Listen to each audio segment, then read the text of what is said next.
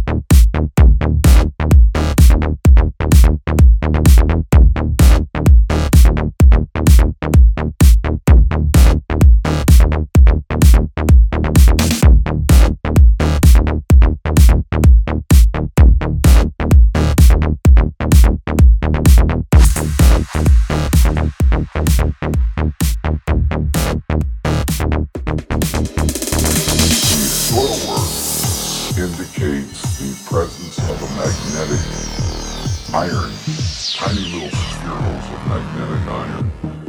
And it's not only their presence that you it's the manner in which they're distributed.